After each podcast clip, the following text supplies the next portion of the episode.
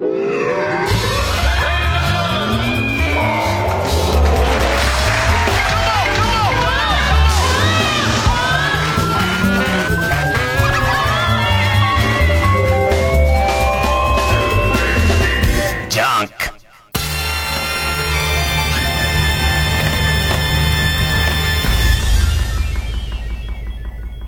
週気づいたこと。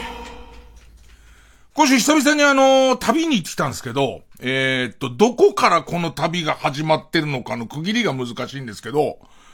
ことの発端は先週の火曜日に、まあ今前に座ってるその河野和夫ちゃんと一緒に、野球見に行ったプロ野球の交流戦。プロ野球の交流戦を見に行って、神宮球場で、えっ、と、ヤクルトと日本ハムっていう試合行ったんですよ。で、まあ、あの、河野和夫くんはもう大のヤクルトファンなんですよ。でいて、僕はまあ大の日ハムファンなんですよ。で、その直接対決とか行くもんじゃないね。あの、で、大人だからさ、大人だし、お互い、プロ野球好きだから、いいプレー出れば喜ぶ、敵味方関係なく、わ、今のいいプレーだなとか、いい球だなって、なんだけど、試合展開が良すぎて、え、っと、1対0のまま、日ハムがなんとか1対0のままずっとこう、えー、っと、8回までから勝ってんのよ。で、しかも、えー、テレビで、スポーツニュースでダイジェストで見てたらわからないような、えー、ヤクルト打線をゼロに抑えてるものの3つのアウトともファインプレーみたいな回が結構あって、1対0なんだけど結構こう見応えのある試合が続いてて、で、したら8回の裏にプロ入り2年目かなんかの、えー、1年目か？内山って。多分、2年。まあまあ本当にルーキーもルーキーの、えー、っと、選手が代打で出てきて、これがバックスクリーンにホームランと2アウトから。で、1対1の同点になって、で、そっから日ハムが、ノーアウト満塁のチャンスを潰したりして、で、最後の最後に11回裏、延長の11回裏に、えー、ヤクルトの、いや、まあ、今日本の手法にもかなり近い、村上っていう選手が、サヨナラホームランを打って、大喜びですよ。河野くんは。ね。で、俺なんかもまあいい試合見たね、なんつって。でいて、えっ、と、あニュースで見てると途中途中のあの緊迫した感じとか全部省かれちゃう。ただの、えっ、ー、と、なんとなく日本ハムもヤクルトもちょっと決め手に書くような試合だったみたいな漠然としたね、えっ、ー、と、展開になるけど生で見てると一個一個のアウトの凄さも見てるしさ。で、最後の最後にその、村上のホームラン、まあでかかったんで、まあまあいいもん、生だね、野球はね。なんつって。もうそれをもう、河野和夫くんは、村上すごかったっすね。村上すごかったっすわ。村上みたいな。ずっとですよね。で、途中途中、えー、っと、日ハムの、まあ、新たな4番の野村っていうのもね、あの、河野和夫くんは生で初めて見てんで、野村ってのいいバッターでしょう、なんつってね。いや、でも村上はってもうずっと、ね。こっちはかなり村上褒めてんですよ。ね。村上10褒めてんですよ。ちょっと野村を褒めてくれよとか。ね、それからあとその先発の加藤っていうピッチャーをちょっと褒めてくでも、加藤の、その、えっ、ー、と、加藤っていうのは、えっ、ー、と、それまでもいいピッチャーなんですけど、こう、カーブの請求がついてからとてもこう、ピッチングを組み立てられるようになったんですよ。ね。加藤っていうのは村か、ずっと村上の話ししてますから。ね。死ねこの野郎ってもう、もう俺の中では。先輩が取ってたチケットでネットラで見てんだぞって。ね。まあまあ思うだけです。それはまあ思うだけですけども。ね。その時なんでね、これがなんで旅に繋がるかなんですよ。で、日本ハムもやっぱり戦力的にはなかなかきついんですよ、今年も。ね。でいて、えっと、ピッチャーなんかも経験のある中継ぎピッチャーとかがもう足りてないんですよね。で、もしですよ、ここに、えっと、え、最後リリーフ出てきた北山っていうのは僕は大学の時からすごい注目してたピッチャーで、で、その日ハムの新しいリリーフエース、新人リリーフエースではあるんですけど、まだ経験が少ない分、この、えっ、ー、と、村上に打たれちゃって、で、次の試合、その見に行った次の試合も、えー、リリーフで出てきて、ヤクルト戦捕まって、サヨナラ負けしちゃってるみたいな、ね。ここに、こう、ちょっとベテランの、えっ、と、その、中継ぎ抑えの経験がある、ね。えー、ピッチャーが1枚いればっていう、ね。で、そこで頭に上がってくるのが、えー、と、秋吉っていう、これが、えっ、と、まあ、これもめんどくさい話なんですけども、えー、去年のオフに、ノーテンダー事件っていう、ノーテンダー事、これまたもう、あの、野球詳しくない人は、野球詳しい人はノーテンダーみんなわかるんだろうなっていうレベルの話じゃないんですよ。野球わかってる人間にもちょっとややこしい、ちょっとややこしい話なんですよ。えっ、ー、と、その、秋吉っていう日本ハムの、まあ、まあ、リリーフエースだった時もあるし、中継ぎのエースだった時もある、えっ、ー、と、終盤出てきてピンチを抑えるタイプのピッチャーいたんですけど、えっ、ー、と、この秋吉と、えー、一番バッターで外野手の西川と、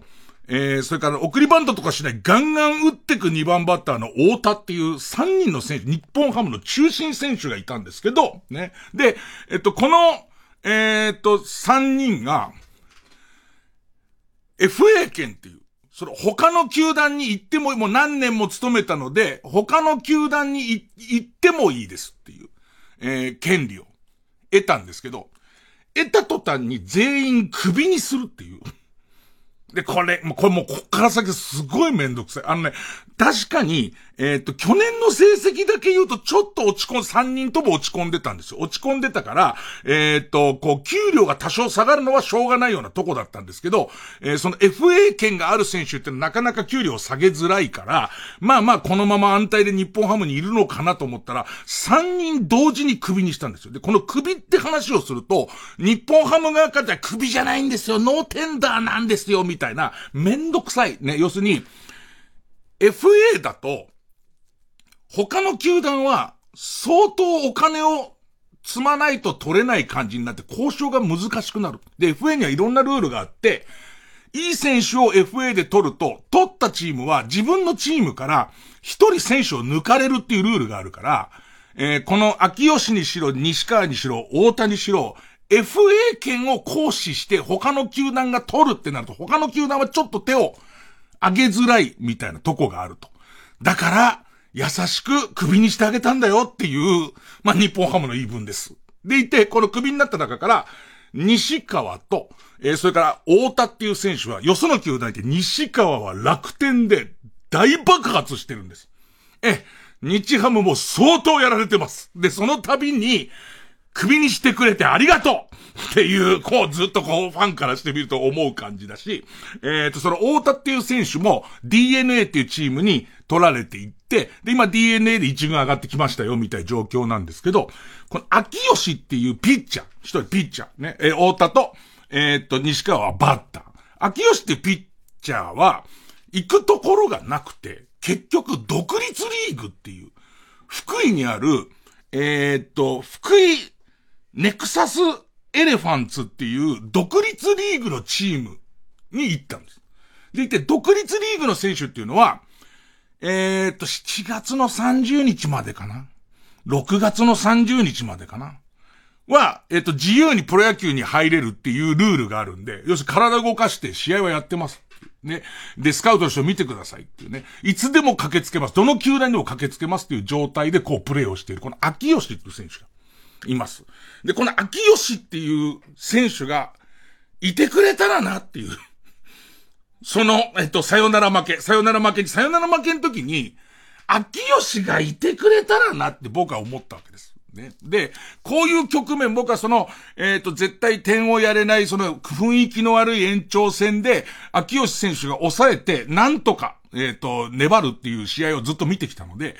秋吉がいてくれたらなっていう意識を、だから、あのー、一緒にあの後、赤坂の韓国料理屋で一緒にご飯食べてる間も思ってたことは、えっ、ー、と、えー、河野死ね。ニコ、ニコにもマッコリ飲んでましたけどね。あ、マッコリ美味しい。ね。あと、河野死ね。それと、秋吉が、ね。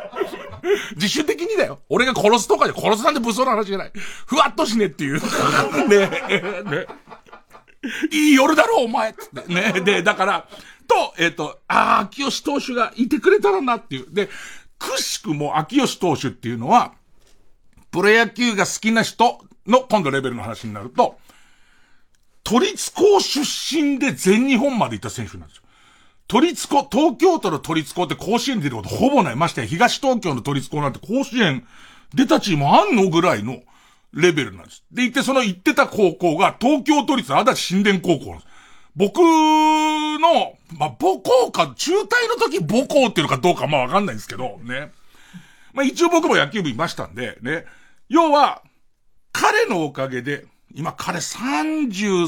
30代前半ぐらいと思うんですけど、彼のおかげで、僕は、えっと、プロ野球選手を、まして、まして、侍ジャパンの中継ぎエースを輩出した学校の野球部出身なんですよっていうことが言えるようになった。えっと、こういう縁があって、一回だけキャンプで、あ、どうもあの、伊集院です。あの、学校があの、同じ、まあ、中退なんですけども、同じみたいで、僕も一応あの、野球部にいまして、なんつって、あ、知ってます？なんつって、ね、で、話交わしたぐらいの仲なんですけど、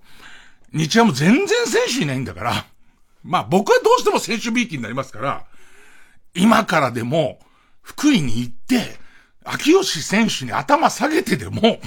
あの、チーム入ってもらえよって思ってるし、ね、頭下げなくてもいいから、ピッチャー足んないんだから、ね、やっぱり秋吉選手が必要、普通にビジネスライクにでも、ね、秋吉選手必要。で、もっと言うと首じゃないよって言ってた理由は、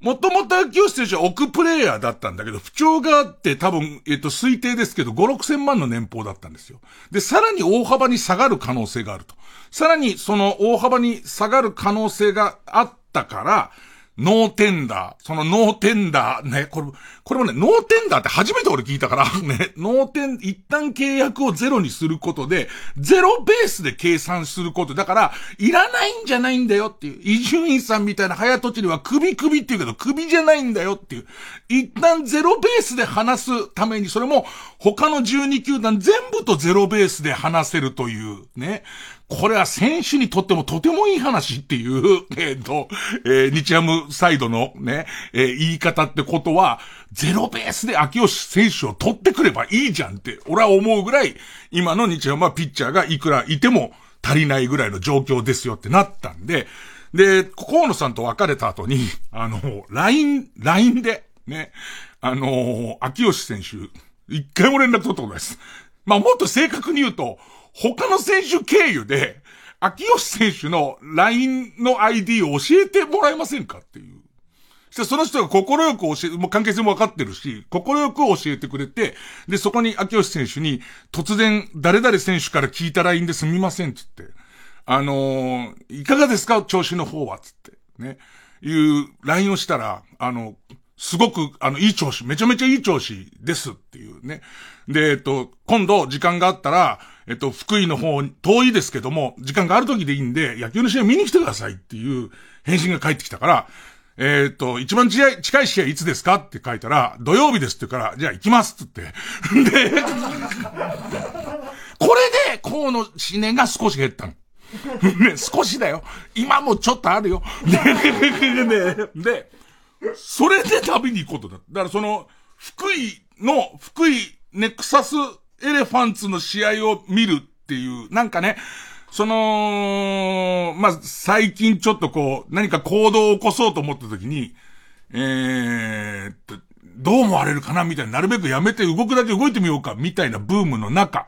あまりにその村上選手のホームランも悔しかったし、えー、っと、一応行動して、で、本当ですか？みたいな。いや、本当ですけど、みたいな。で、その勢いで、よかったら、その試合後ご飯食べ行きませんか？みたいな話もして、じゃあそうしましょう、つって。じゃあ福行こう、つって、で、えっと、土曜、土曜日。土曜日に、福井に行ってきたんですけど、とりあえず一回お、あタイトルコールをね、タイトルコールをしようかなと。ね。えー、月曜ジャンク伊集院光深夜のバカ力。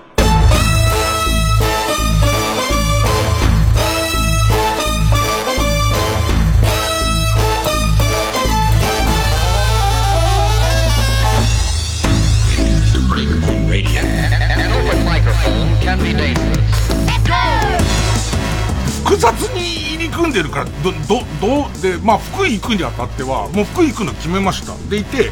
え、この番組聞いてる方には久しぶりなんですけど、えー、まだ諦めてないのかなんですけど、あの、ドラクエウォークの ドラクエウォークなの、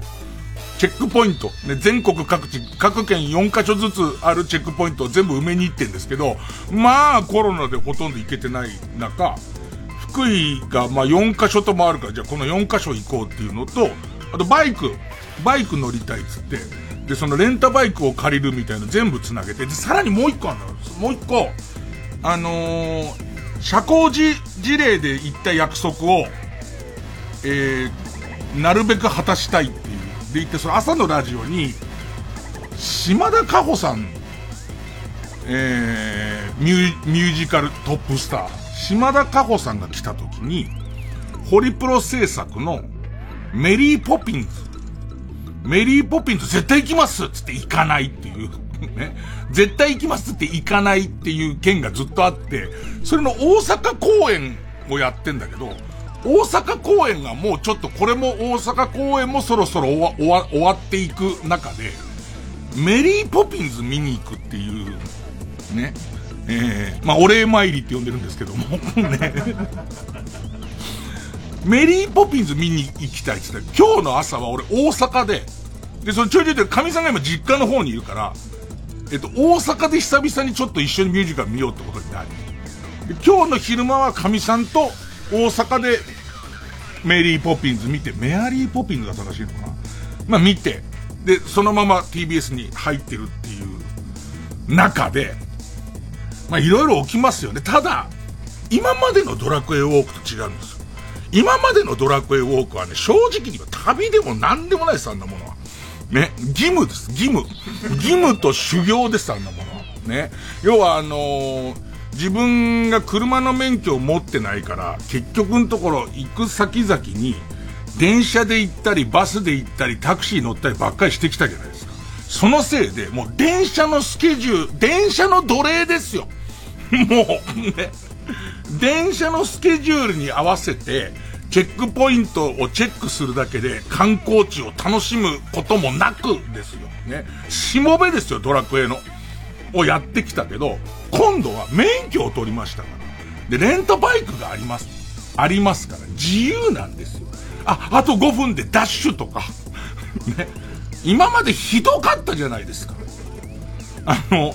ドラクエはその GPS でその場所に行ったかどうか判断しますから、例えば懐かしい彦根城なんてのは天守閣に行ってませんからね。あの、もう、取れたらそのまま U ターンとかそんなんばっかりですからね。あのー、そうじゃない。思う存分見て満足したらバイクですぐに移動ってことができるんだっていう、これ新たな局面がどうなったのか。いや、うまくはいってないですよ。うまくいくわけ、俺の旅がうまくいくわけないじゃないですか。さあ、えー、ウルルで風。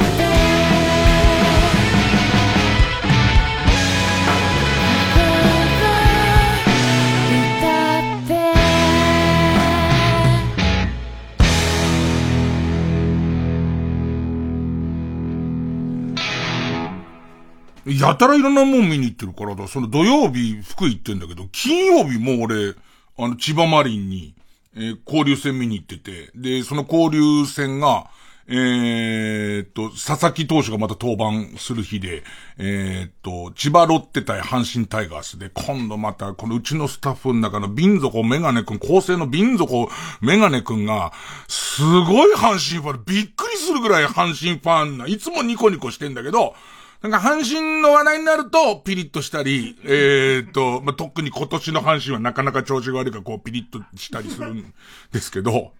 え、っと、0点のまま佐々木投手は降板して、で、しかも最終回の最後の最後に、えっと、阪神の若き主砲佐藤選手が大ホームランを打ってサヨナラ勝ちっていう、まあまあ、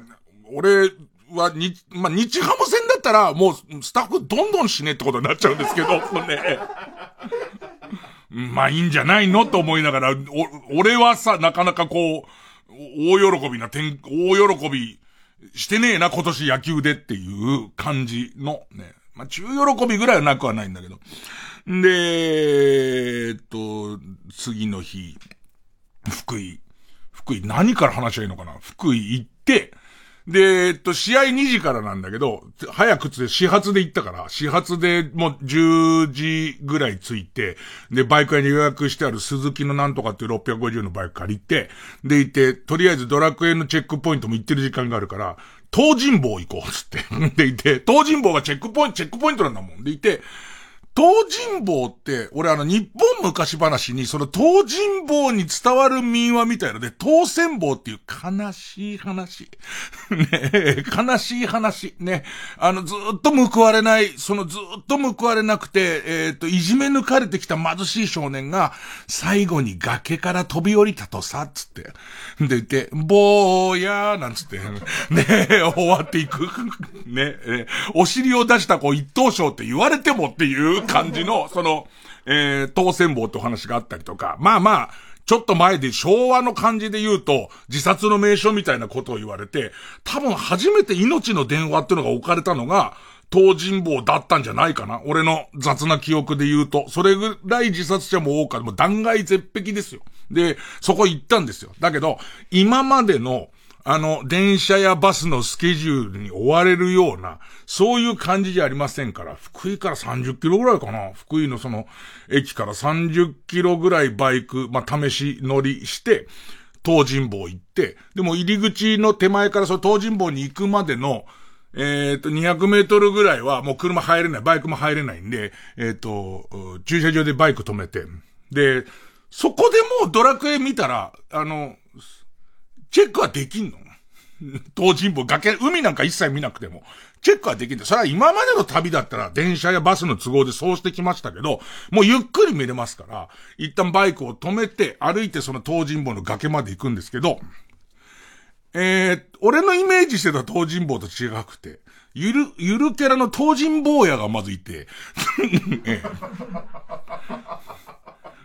東尋坊、もう、俺のイメージでは、うつろうな目で三白眼で東尋坊の向かってゆっくり歩いていくやつが東尋坊やだと思ったら、そんなことはお坊さんの、可愛いお坊さんの、東尋坊や、東尋坊やと思いながら、ね、そういう感じ東尋坊と思って行って、ほいで一番突き当たりのその崖の、崖が、まあ崖は確かに壮大なのよ。あ、その、えっ、ー、と、日本海に面した、天然の地形だから。なんだけど、その崖のすぐ手前のところに、スターバックスにちょっと寄せた感じで、えっと、スタバみたいな感じで、岩場っていうカフェがあるのね。カフェだよ。しかもそのテラス席のあるオープンカフェがあって、思ったのと結構違うな、みたいな。あのー、あれ、鳥取砂丘に、鳥取、鳥取もずっとスタバがなくて、で、福井もずっとスタバがなかったらしいんだよね。で、鳥取は砂丘に砂場っていうコーヒー屋さんを、カフェを作って、で、俺はその砂場にあるモサエビバーガーっていうのがすごい好きで。でいて、多分、どっちが先か知んないけど、もうスタバ来ないんだったらいいよっつって、岩場を作ったみたいなんだけど。ねその、ただの喫茶店じゃないんだよ。本当にカフェなのよ。素敵なカフェなのよ。あの、丸囲みの、その英語いっぱい書いて、岩場カフェなんていう感じの、丸い時点で、茶色かったけど、緑にしちゃうとさすがにと思ったんじゃないので、その感じの壁なんかあって、ああ、東尋坊いい感じだな、なんつって。で、えっと、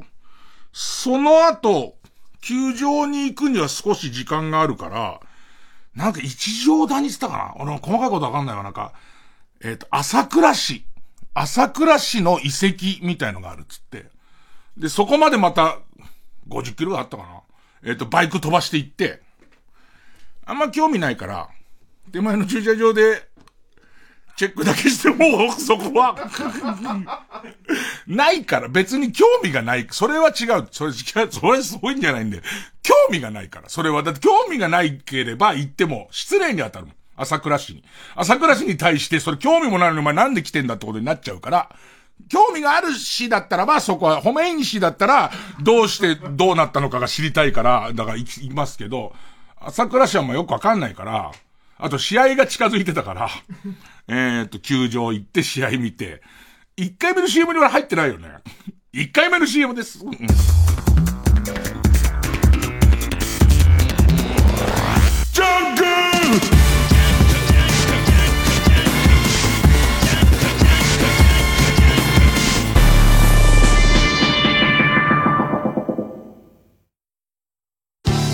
TBS ラジオジャンク。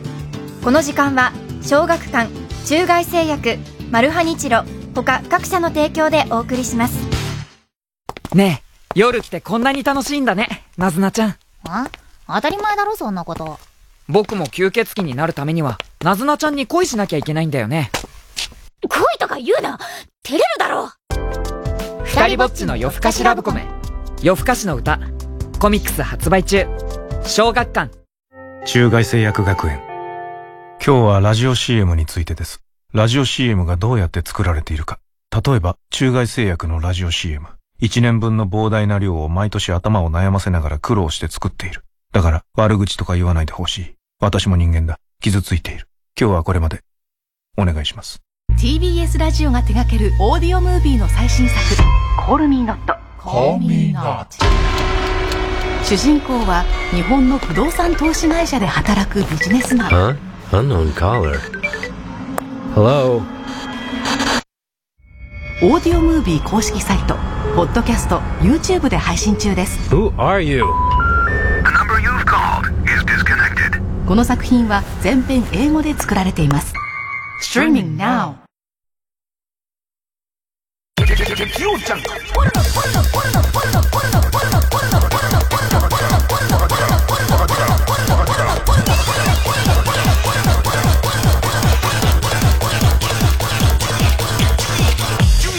深夜のバカ力。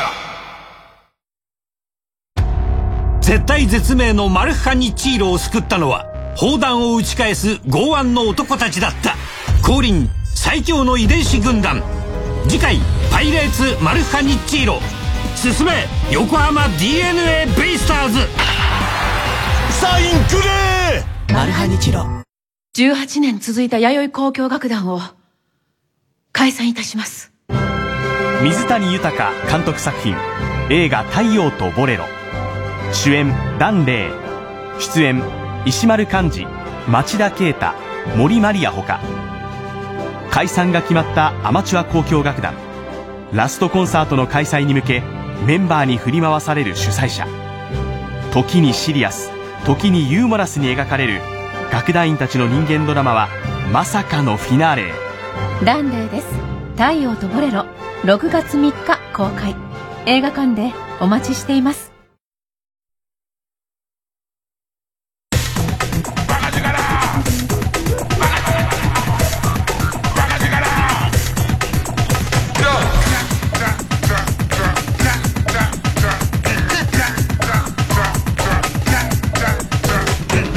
月曜ジャンク一丁院光る深夜の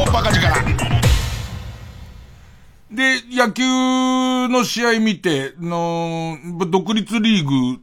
面白いよ。独立リーグの試合、やっぱ、その、お客さんそれほど入ってないんだけど、なんか一人、えー、そのエレファンツに、えっ、ー、と、ハマっていう、昔天才野球少年って言われて、えー、っと、テレビのスポーツ番組に中学生ぐらいの時に出て、今、今で言うあの今田さんのやってああいう感じの番組、あの、いわゆるその、天才少年出してきて、今さんの番組なんつったっけ？えー体育会系 TV 的な番組、多分、たけしさんのスポーツ大賞の復刻版みたいなやつ出て、そのプロ相手に、えっ、と、おあの時はピッチャーで出てたのかな？抑えたみたいな選手が、なんかプ、絶対プロ入りそのまま順調さでプロ入りするだろうと思ったらどっか行っちゃってたな、つって。そしたらエレファンツの一番打ってて。でも見てて別に今年プロ入りすんじゃねえぐらいの。なんか割と走攻守揃った、いいバッター、足も速いし肩もいいしっていう感じのバッターで、お、こういう人が結構埋もれてるもんだな、みたいな。来年のドラフトとかちょっと楽しみだな、みたいな。ね。感じで。えー、っと、見て。でいて、秋吉さん出たんだけども、えー、ちょっと打たれちゃって、ちょっと打たれて、で、その後、じゃあご飯食べ行く約束してたから、えっ、と、ご飯食べ行くんだけど、もちろん終わった後ミーティングもあれば、その後の練習もあるし、体のケアもあるから少し時間あるじゃんか。で、時間あるから、じゃあその、えっ、と、後で、えっ、と、お店任すから、じゃあその、えっ、と、えお店の行く先だけ教えてって LINE に入れてくれたら、じゃあ8時にそこ行くからって試合終わった時点では、多分5時ぐらいだったんだけど、行って。で、ここから先時間があるんで、じゃあもう一箇所ドラクエのチェックポイント行ってこうかなって言ったら、福井恐竜博物館っていう。ね。で、それは、俺はその一条谷、一条谷朝倉市遺跡には興味ないけど、恐竜博物館はすげえ興味あるから、バイク飛ばして行きましたよ。恐竜博物館。多分また3、40キロ飛ばして行きまして。ただ、問題はもう、えっ、と、閉園してたんで、別に見るものはないです。門は見ました。門、門は見ました。門とドーム型の建物と門の入り口のところにある、えっ、と、でっかい、あの、えー、恐竜の頭の作り物は見ました。で、恐竜の頭の作り物と俺のツーショットを自撮りで撮ろうと思っても、その恐竜の頭の作り物がでかすぎて、どうやってもツーショットで撮れないから、普通に諦めて帰ってきましたけど。で、でもちょっと思ったのが、えっとね、えドラクエウォークを、えー、っと、電車とバスと徒歩とタクシーだけでやってるのは地獄でしたけれども、あの、地獄こ、こんなこと、こんなの旅じゃないって思いましたけど、バイクを手に入れちゃうと、えー、死にます。キリがない。あの、要するにどこでも行けるから、自分でここ行けんじゃねえかっていうことをやっていくと、どこにでも行けるのよ。ね。だって一旦この、ちょっと待てよっていう、この福井から、えっと、そう言われてば石川県も取ってないなってことになり、で、石川県の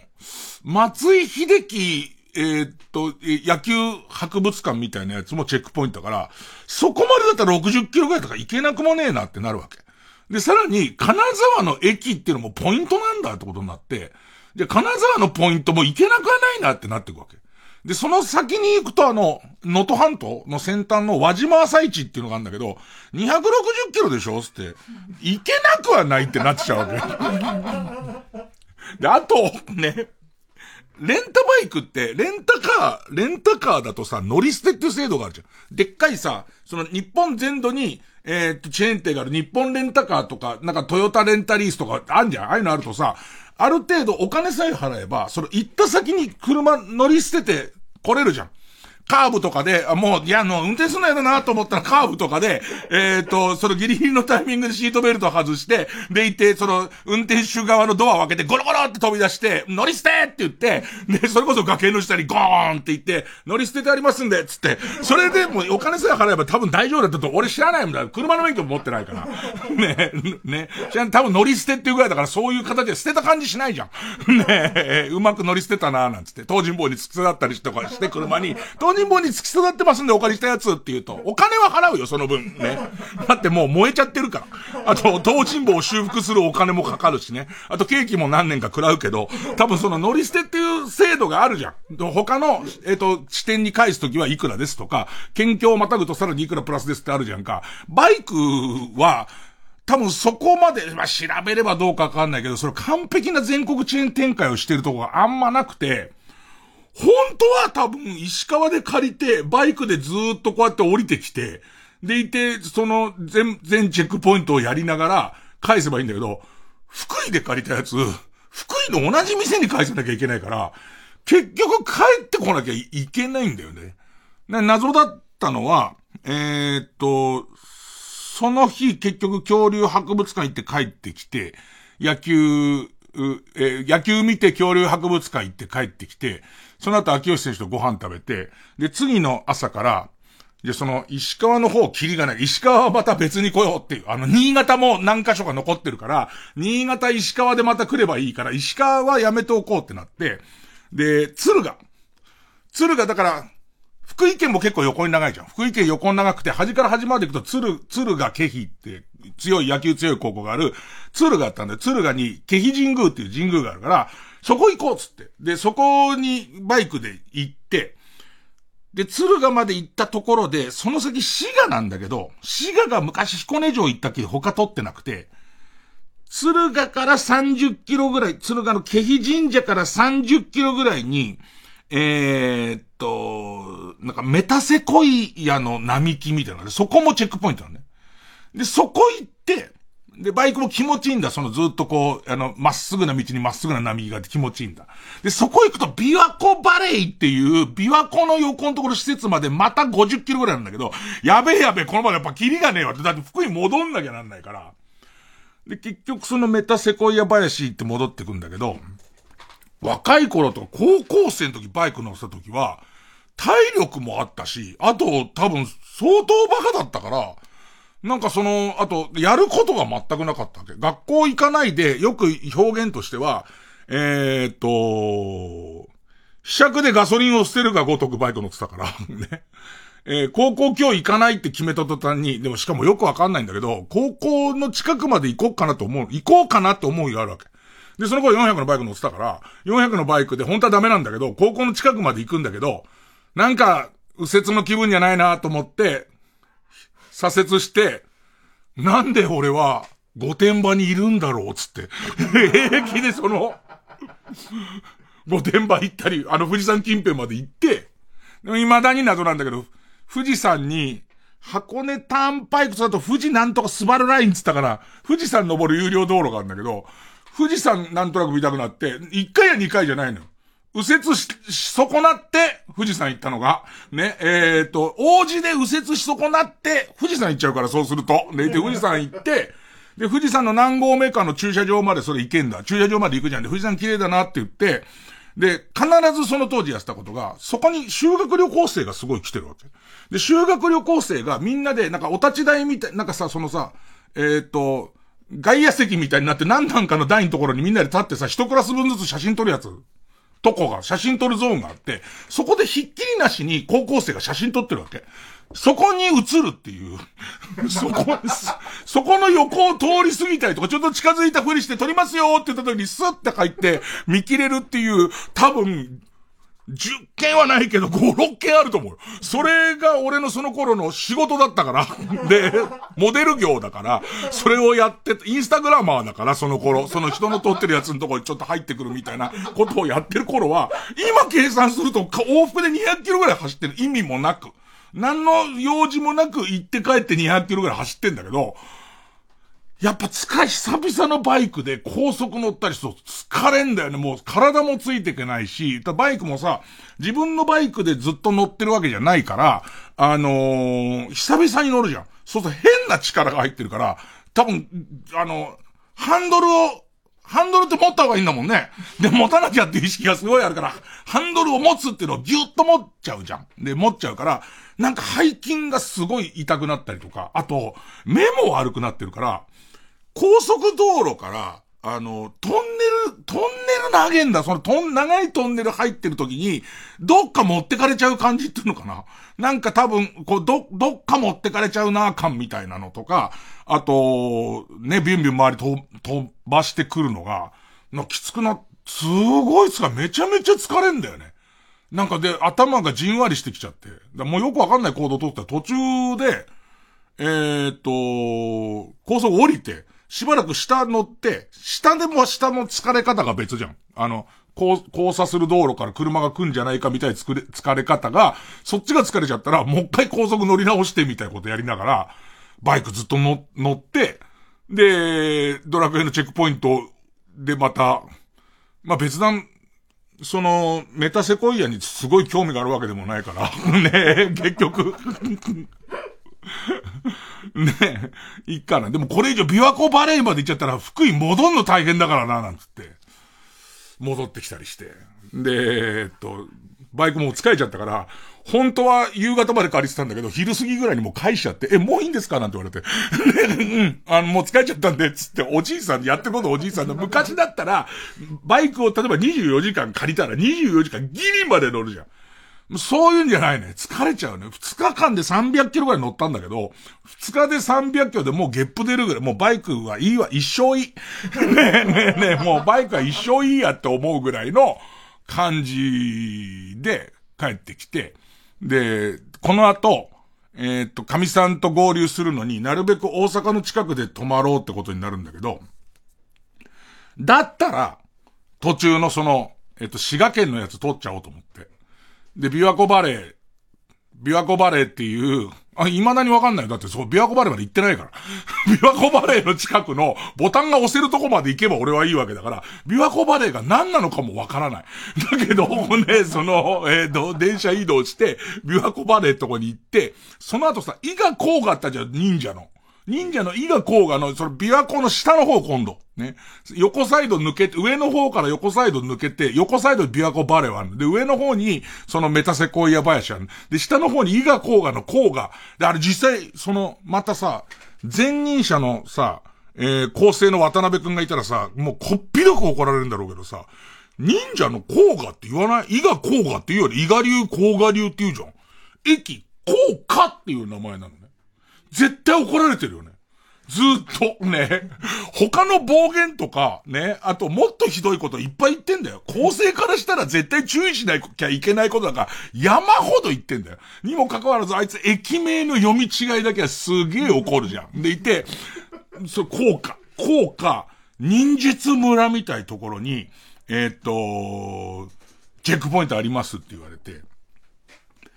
えー、っと、メアリー・ポピンズは、ゆ、え昼過ぎからだから、1時からの部だから、その日は、高架に泊まって、で、えっ、ー、と、忍術村で、えっ、ー、と、そチェックポイント通過して、で、大阪に入れば十分行けるっていう。それで全然行けるから、高架の5000円のビジネスホテルが一軒だけあったから、そこで泊まろうつって予約して、なんとかっていうビジネスホテルに行く、ビジネス、元旅館みたいなビジネスホテル取って、で、計画立てたらいいんだけど、途中で、俺相当疲れたと思うんだよ、バイク乗って。えー、っと、福井から、えー、っと、敦賀までって、特急で2駅か3駅ぐらいなんだけど、爆睡しちゃって、起きたらもう敦賀なのよ。やっべっつって、ダッシュして出て、そのままダッシュして、次の今度、えー、それ琵琶湖の方に行く電車に乗り換えた時に、乗り換えて、よかったー俺、失敗するとこだったと思って、この後のこう、こう、その工程を見ようと思って、iPhone を見たら、iPhone にペってなんかこう、あの、入ったの。連絡が。それが、イヤーポッズから遠く離れてますけどみたいな。遅くない？もうさ、イヤーポッズから離れた途端に体に電流が走ったりしなきゃ。その、多分乗り換えの時に一回こう、バーって目覚まして、えっ、ー、と、靴紐を結び直したりとか、えっ、ー、と、その、えー、開けっぱなしになってたリュックの、えっ、ー、と、チャックを閉めたりとかを、敦賀のホームでしたんだけど、多分そこでこぼれ落ちてると思う。その、こぼれ落ちた時にビリビリビリビリってもう、骨見えるぐらいかかってくれて、そこでもう気絶しちゃうぐらいかかってくれれば、エアポッツをなくすことはないのに、次の電車乗って少し経ってから、離れてますけど、みたいなやつ来るのよ、あいつ。だもう、ハイテクが足りてないのよ、全然。ね。もう絶対、この、まあ、あと1、2年後ぐらいのバージョンアップでは、離れてますけどが作動したらマグネットで俺の耳にズボーって、遠くから、チューンって飛んできて、俺でいて、その車窓を、車窓に二つ弾痕が、ね、ビシビシっつってスナイパーにやられたみたいなと思ったら耳に、チューンつって、ディドンつって、その、あの、接続した音、なるようになるんだろうけど、まだなんだよね。アップルも。スティーブ・ジョブズが早く死にすぎたね。そのせいで、まだと、追ってこないの、あいつ追ってこないの。しまったってなって。で、ああ、イヤポッズ、イヤポッズなくしちゃったと思いながら、どんどんイヤポッズから離れていくわけじゃん。で、後で、その琵琶湖バレー、琵琶湖バレーもなんとなんか蓬莱さ、なんか、駅から歩いて1.5キロぐらいのところ、まあ正確に言うと歩いて2キロぐらいのところなんだけど、1.5キロでもうキャッチはできるから、その2キロの本当の琵琶湖バレーには興味がねえから、こっち側は何なのか知らないままだから、その、そこでチェックしたときに、あ、そういえば、探すみたいなんじゃん。あの、iPhone を探すのの、広い版で、アップル製品全部探すがあるじゃん。で、あの探すのアプリをやってみたら、前原にあるんだよ。あれと思ったのが、俺は、ホームで靴紐を直した時に落ちたのかと思ったら、そうじゃなくて、電車の中にどうやら置いてきてるらしいみたいな。で、あれも、まあ、だから本来は、あの、探すっていうのを押した途端に、チューンって来るべきなんだよ、別に。それは。前原から琵琶湖のほとりまで飛ぶべきなんだよね。向こうの方にキラーって光ったと思ったら、耳にパイルダーオンにガチャーって、ドゥンって言うべきなんだけど、まだなんだよ。ね、まだだから、一応その、前、前原にありますよ、みたいな。で、これどこまで行っちゃうんだろうって、あの電車自体は名古屋まで行く電車だから、何分かごとにあの探すやってみるよね。で、あと怖いのはさ、俺そのシステムがよくわかってないのは、探すやりすぎて、電、電、電池が切れちゃうみたいなことあんのかな？おそらく今までの iPhone なくした時とか、iPhone のバッテリーがなくなるまでしつこく音を鳴らすとかいろんなことできんだけど、それをやると、電池が切れちゃうかもしんないから、今どこにあるか知りたいんだけれども、そう何度もはやっちゃいけない気がするみたいな。だって今すぐ取りに行けるわけじゃないから。ね。さあ、どうやら、何度か、それこそ、効果について、ビジネスホテルに泊まったところでもやってみると、前原にいるんだよね。で、これわかんないのが、その時の GPS の判断なのか、前原の中でちょっと動いたりとか、あとすごいと思うのは、俺その時あの充電ケースの中に両方揃えて入れて閉めて、えっ、ー、と、置きっぱにしてるはずなんだけど、その、サーチするときによって、前原にいることは変わらないんだけれども、右と左がちょっと離れたりするんだよ、なんか。右は右、左は左で出るのは知らなかったでしょみ、あの、イヤポッズのレフトはどこで確認されて、ライトはどこで確認されたってのは、ちょっとだけ 離れたりするわけ。で、しかも、その確認する場所もちょっとだけ動くじゃん。なんか、3番ホームだと思ったら、次4番ホームにあったりとか、それからその、えっと、3番ホームの中頃にあったと思った横頃にあったりとか、L と R が少し離れたりとかしてるわけ。待てよって。拾ったやつが両耳に挟んだままうろうろしつつ、頭でっかくなったりちっちゃくなったりしてる可能性あるじゃん。怖えと思って。すげえ怖えやつに俺のイヤポッズ、エアポッズあり得るってなって。ハイテクなんだからさ、その場所を、あっちの言ってることが正確だとすると、前原の駅で夜中だよ。2時ぐらいの前原の駅狭、閉まってるところに動いてんだよ、そいつ。怖く、妖怪だよ、絶対そんなやつ。その上に、その、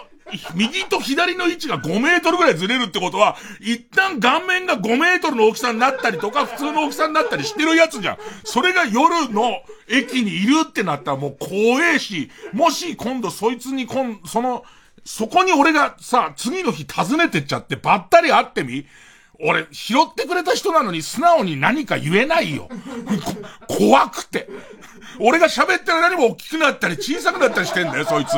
緑色で。ねえ、ねえ、でいてマスクメロンみたいな筋を頭の中に、頭にバッチリ立ててるやつじゃん。そいつが、もう見てて、俺が見ててその静脈がドクン、ドクン、ドクンつってるやつがさ、俺のスピッツを聞いてるわけじゃん、そいつ。ねえねえ。お前スピッツ好きなんだ、意外に。そんなやつなのにっていう感じのやつが現れちゃうかもしれないから、怖えじゃん。でいて、その夜だって夜中に、前原の駅忍び込んでそいつと会っちゃったら俺多分こ、食べられちゃうじゃん、実際。きっと誰かが俺の遺留品の iPhone で探すをやると、俺の位置が一緒にそこに出るはずじゃん、きっと。もう、そいつの体の一部に取り込まれちゃってるから、夜は行けないから、次の日、もう決めたと朝起きて、忍者村に行くって。で、忍者村も、忍者村も交通機関が一切ないの。忍者村もそのビジネスホテルから3キロぐらい歩いたところに忍者村があって、でいて、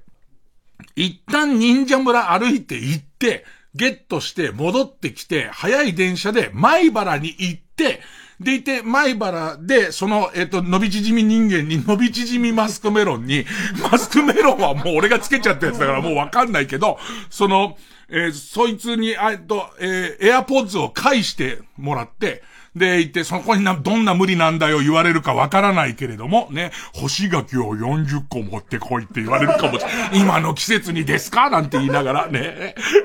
でいて、目の前の、目も多分、両、えー、顔面に耳が右8、左8あって、その全部にいろんな人のイヤポッズが刺さってるやつで、で、目の前にいるやつが、俺が、後ろでこうやって順番並んで、俺の、俺のと思ってるけど、前にいるやつが、すいません、僕のエアポッズ返してくださいって言われたら、干し柿を40個って言われて、今の時代無理ですよって言ったら、顔面を思いっきり、小艇でバーンってやられて、顔が消し飛んじゃって、はい、次って言われて、大変なんだろ、これから。これからの俺の、俺の前原で俺を待ち構えているものはっていう。で、その朝また探すをやったらこの位置ってのがあって、その、その位置のとこに行ったらそこ忘れ物センターなの。結構正確なんだ。からその途中に多少のブレはあるけど、結構ちゃんと正確で、その忘れ物センターのお姉さんに、えっ、と、身分証明書と書類書いてください、なんつって、で、普通に返してもらえたから、なんだったんだろう、あの、両サイドに耳がいっぱいある、あの、顔が5メートルになったりするやつ。あれはあれかな？みんなの少年の心の中だけにいるやつかな？ねえ、で、帰ってきたからいいけど。あ、あとそう。一回閉めましょう。一回閉めましょうって今俺の耳に来たやつは反射的に喋っただけだけど、一旦、一旦閉めましょうか。で、閉めま、いや、閉めるには干し柿を40個持ってこないとか、向こうで閉められるのかい。タンク、タンク、タンク、タンク、タンク、タンク、タンク、タンク、タンク、タンク、タンク。ここでセクシーゾーンの「フォーエバーゴールド」をお聴きください。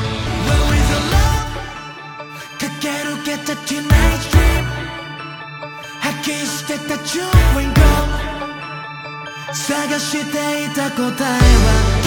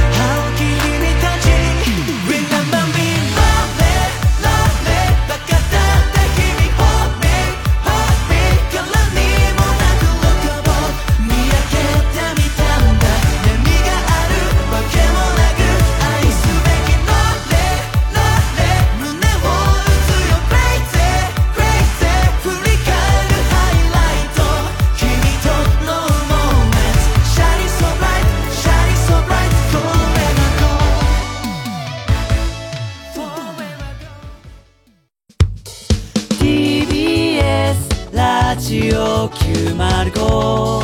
954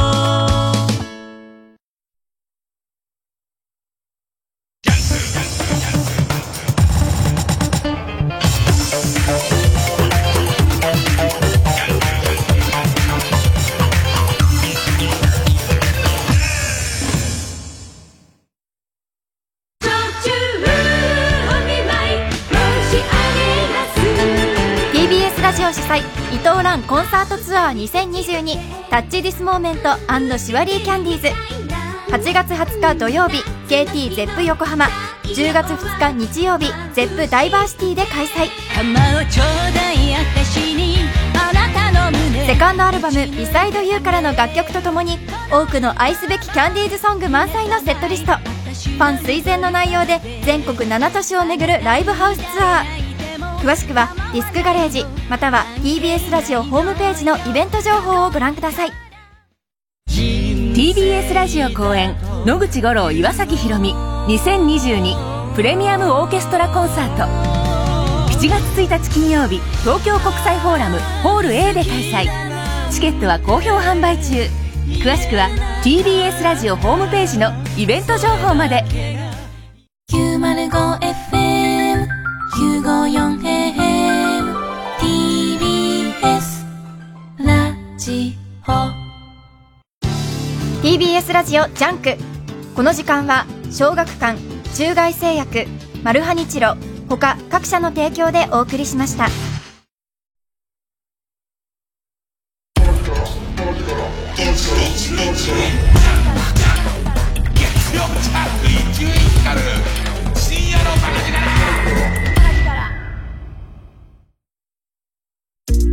TBS の SDGs キャンペーン大使を務めるアナウンサーの国山ハセンです。皆さん SDGs やってますか？SDGs は地球温暖化や貧困不平等など世界が共通して抱える様々な課題を解決して誰一人取り残さない安心して暮らせる地球にするための17の目標。その達成は私たち一人一人の小さな一歩から始まります。マイボトルやマイバッグを使う。食べ物を無駄にしない。そういったことはもちろん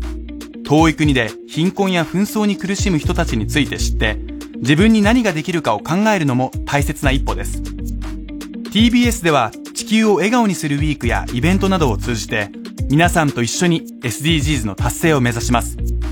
ホームページや SNS でも様々な情報を発信していますので TBS SDGs で検索してください。一緒にアクションを起こしていきましょう。総合住宅展示場 TBS ハウジングに新会場大田会場がオープン。群馬県太田市内国道122号線沿いイオンモールのすぐそばに最新のモデルハウスが揃いました。TBS ハウジング太田会場詳しくは TBS ハウジングの公式ページをご覧ください。ジャズピアノ界の重鎮3年ぶりの来日。TBS ラジオ公演ブラッドメルドー in Japan 2022 with 東京フィルハーモニー交響楽団。7月14日15日の2日間サントリーホールで開催。詳しくは TBS ラジオホームページのイベント情報まで。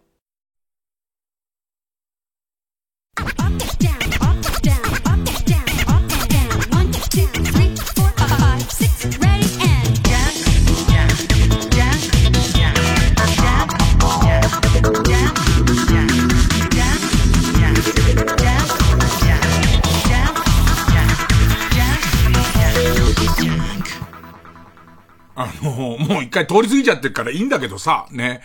なんで芋しないお化けの話をして怒った話をしないんだっていうことなんですけど、ちゃんと怒った話を。ね。今日だってさ、あ、まあ大体みんな相当眠くなって寝落ちしたりとかするじゃん。で、次の朝昨日伊集院何の話してたかな？伊集院旅先でどんなこと出会ったかなって言ったら、マスクメロンみたいな青筋の浮いてる、顔面が5メートルになったり、普通の大きさになったりする、干し柿を欲しがるお化けと会った話じゃん。ね会ってねえから。ね全然会ってねえから。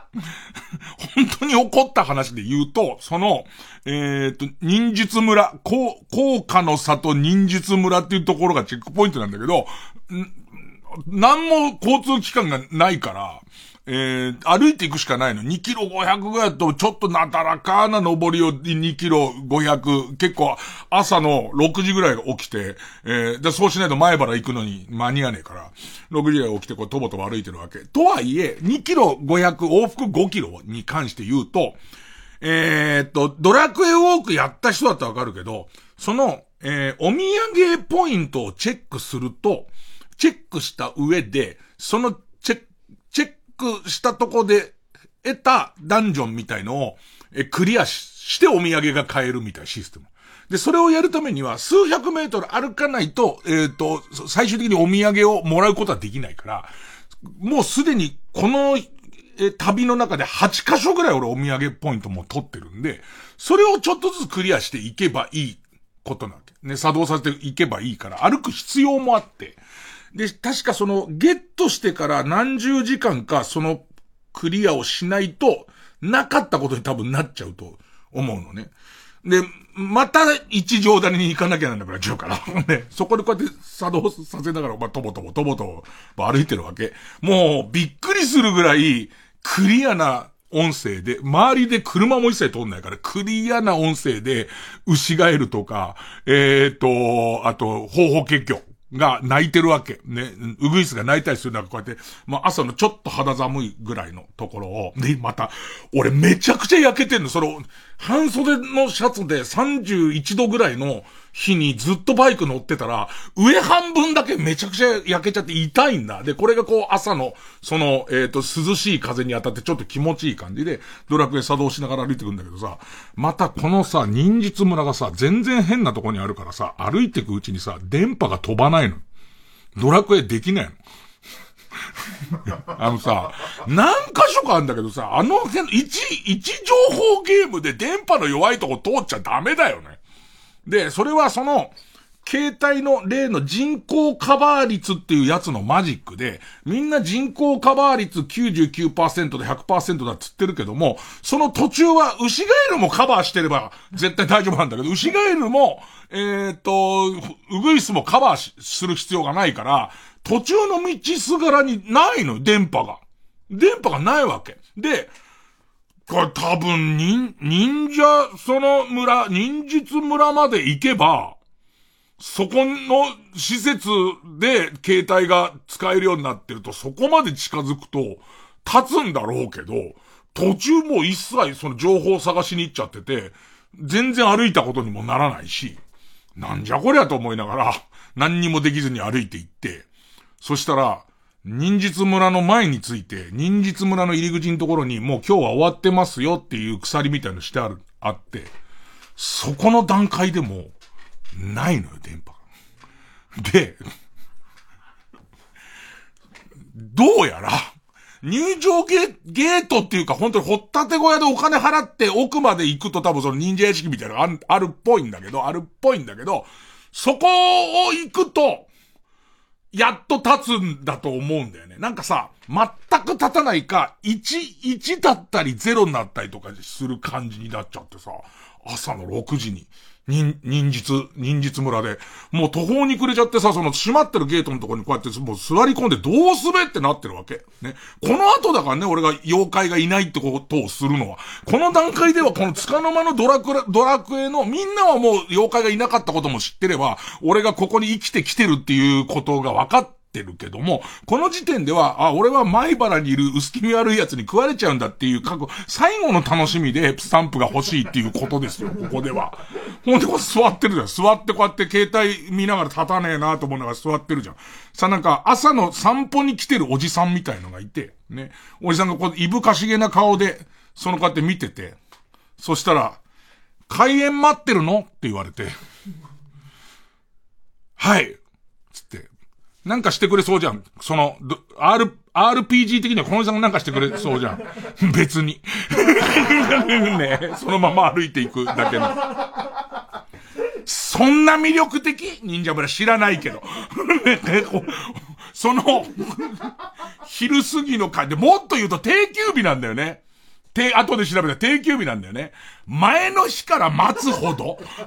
ね待つほどそのすごい施設なの？に、忍者、なんとか忍術村は。そしたらさ、そのロ、ロープ張ってある横のとこにさ、えっ、ー、と、入、入場する人はこっち入り口ですみたいなスロープがあって、そこはまあ入れが歩いていくとさ、かすかに一個立つの。一個立って、なくなる。一個立ってなくなるをずっと繰り返すのよ。で、その先は別にロープも張ってないし何にもないんだけども、入場券売り場らしき建物がもう閉まっちゃってるじゃん。そこ入っていいと思うダメだと思う。入、入って、これが他の施設ならいいよ。俺は誰もいないから今入ってそれだけ押させてもらおうと思って、その、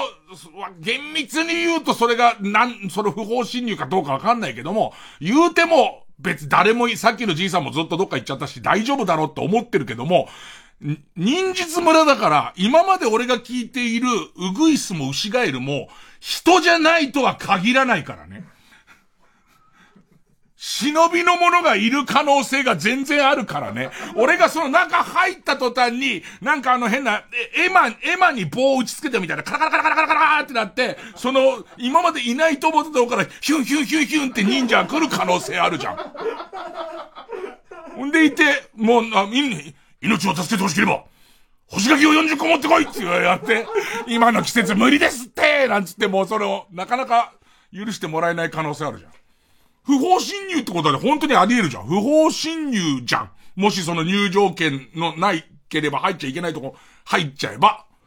これがさ、もうほんと最後のところでさ、たまに起こる現象なんだけど、一本アンテナが立って、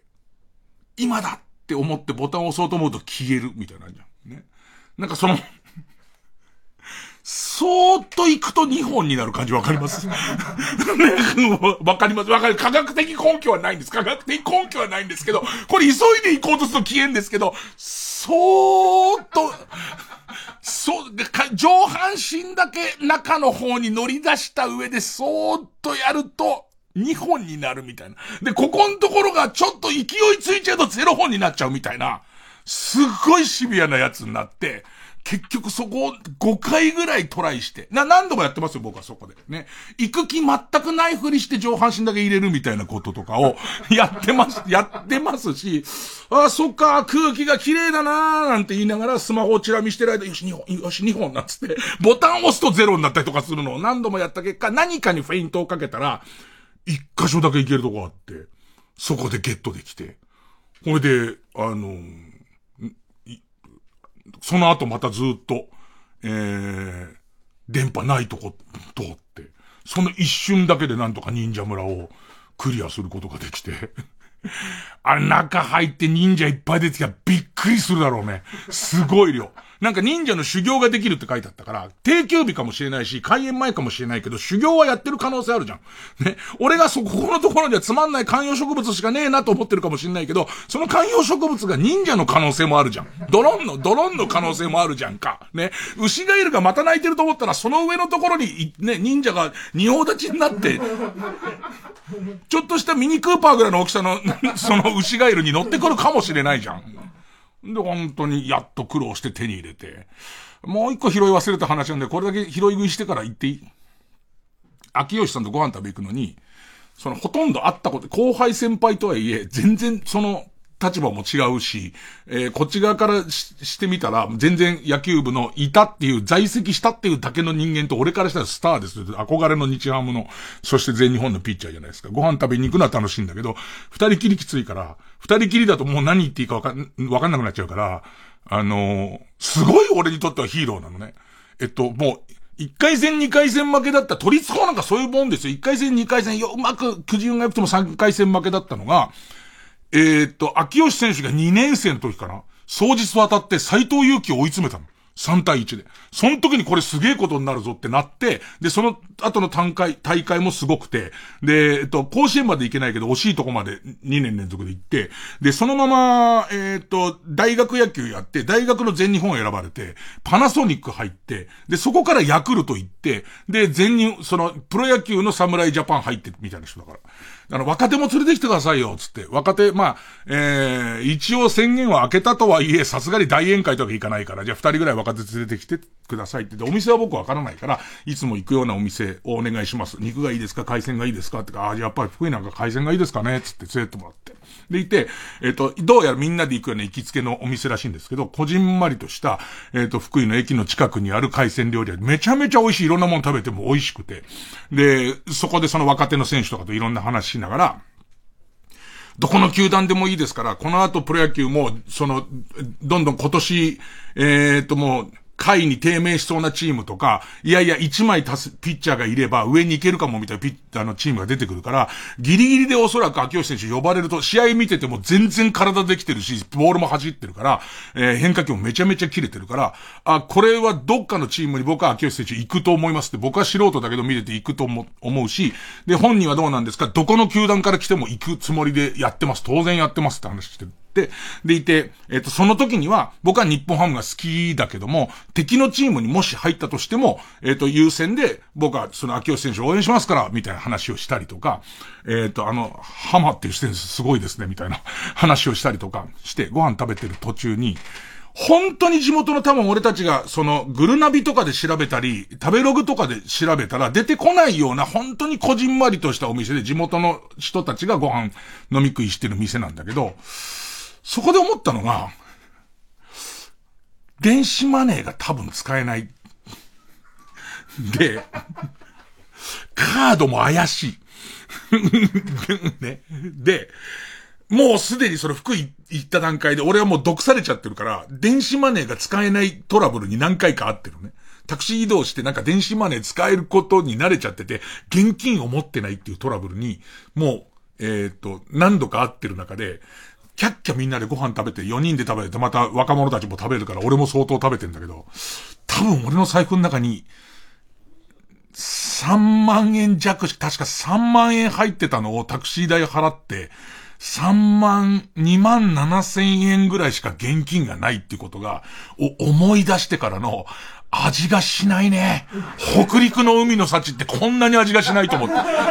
前半の北陸の海の幸めちゃめちゃうまいんだけど、ねえねえ、こっち側からだよ。こっち側から試合見に行く飯行こうっつって、後輩誘っていいよって言って、地元の店教えてくれって言われて、飯食ってごめんお金ないんだけどってまずいよね。完全アウトだよね。でさ、みんな適当に頼んでってお願いします。俺わかんないから頼んでもらってるからさ、何がいくらかわかんないわけ。ね。いや、ちょっと待って別にそんな高そうなお店じゃないけどって思いながら、その、どうしようどうしようってこっちなって。で、頭んだらちょっと待ってよ。だいたい、ブリでしょ？これ東京で食べた3000だよな。いやいや、地元でそんなしねえだろ、みたいな。クイズ番組みたいなって、食べてるものに関して、どうしよう、なんつって。で、若手の子が、すいません、もずくください、なんつって。ねえねえ、もずく、もっと力ずくもん食えよなんって。もずくオッケー、もずく、もずくはそんなしねえよな、と思いながらずっと頭の中で計算して、お、多分、ちょっと待って、3万円だろ ?3 万円、3枚、えー、現金があって、その中からタクシーの運転手さんに、えー、電子マネー使えない、カード使えないって分かって、大変申し訳ないけどって言って1万円で払って、で、その時に1700円ぐらい払ってるから、えー、2万、八千何百円だよな。でいて、えー、その後、えーっと、地元のタウン誌みたいの買って払ってるから、2万、8000円弱しか俺持ってねえたって、俺ブワーって計算してて、でいてトイレ立つふりしてお会計聞いたら、2万6700円だって。危ないところだよ。新手のたかりだよ。その同じ学校出てるって言って先輩が飯をごってやるって言って、むしろ出させるっていう新たなたかりのパターンだよ。ほんと危なかったわ。まあ、他にもいくつかあるんですけども、まあ、これ以上あれなんで一回曲かけてコーナー行きますかね。えー、さよならポニーテール、クレイジーボーイ。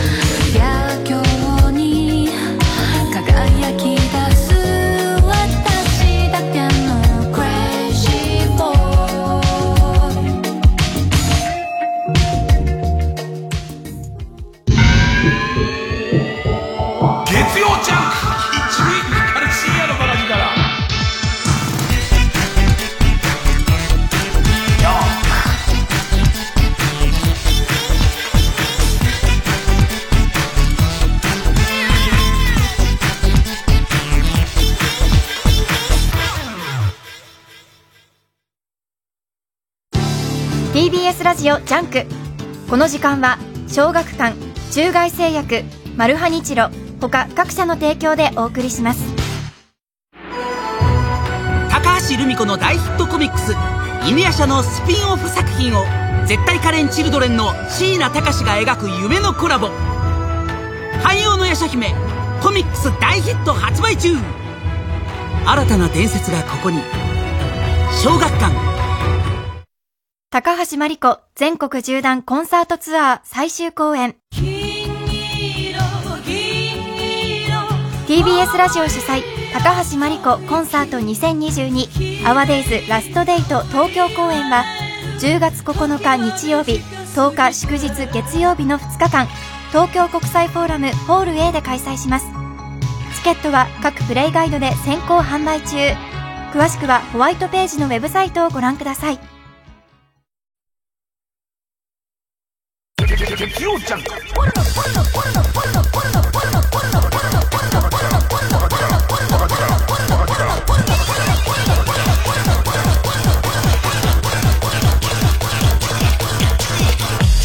深夜のバカ力。新勝ち抜きカルタ合戦会。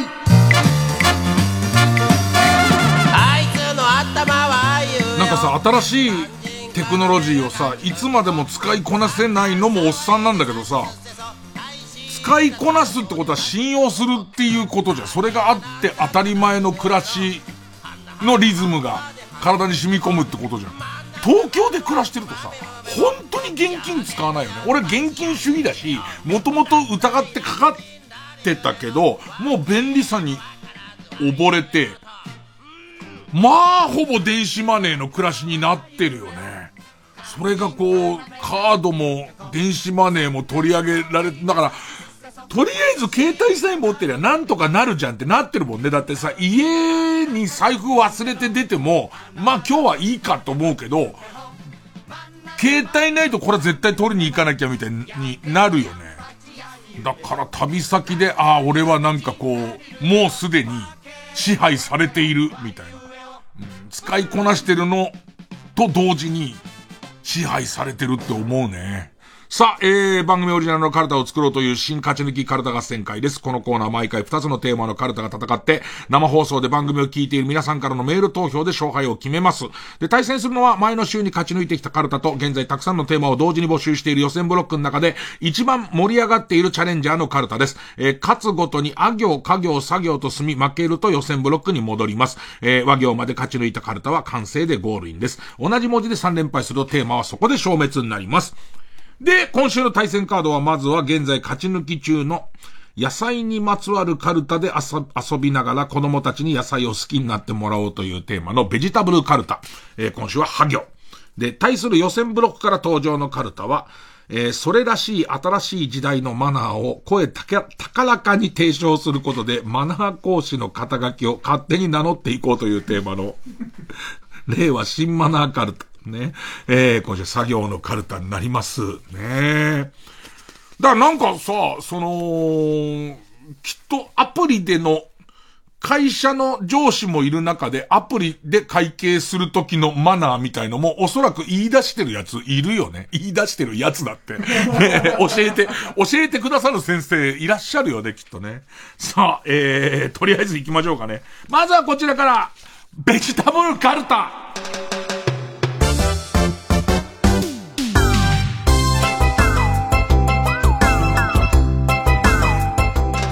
は行。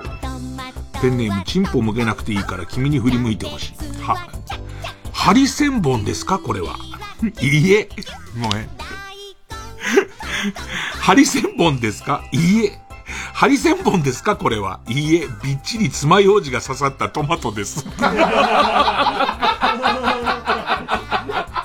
なんでね、なんでそれを作ったのね。怖い怖い。びだから、ハリセンボンを模してるわけでもないんだもんね。いいえって言うんだもんね。なんかそのさ、どう、その、食卓で、海みたいものを再現、例えばです、野菜だけを使って海を再現しようとしてて、作ったものだとして、これハリセンボンですかって聞いて、いや、ハリセンボンなんですじゃん。もうハリセンボンだと、だと思って作ってれば。もしくは、いいえ、ウニのつもりなんですけど、わかるじゃん。じゃなくて、いいえ、びっちり爪楊枝がそうだったらトマトですって言われたけど、うそうですね。そう、そのようですけど、っていう。ペンネーム虹色ろうそく。は、バーバパパだと思って、うかつに近づいたら、里芋のお化けでした。いやいや。向こうもお化けだから、そう、実際問題近づくにあたって、注意点はあんまり変わんないけどね。実際問題はね。ペンネーム、田中フクロウ。バイオハザードで体力回復するときに使うやつ、一束158円という文字とともに、スーパーの野菜コーナーに陳列されていた、緑色の葉っぱを興味本位で買ってみたが、これは多分痩せたチンゲン菜。なんかバイオハザードのグリーンハーブだ、グリーンハーブ。俺見る、見る限り人参っぽくない？あの、人参の葉っぱんとこっぽいけどね、なんかね。ペンネーム、釧路ダンディ。は、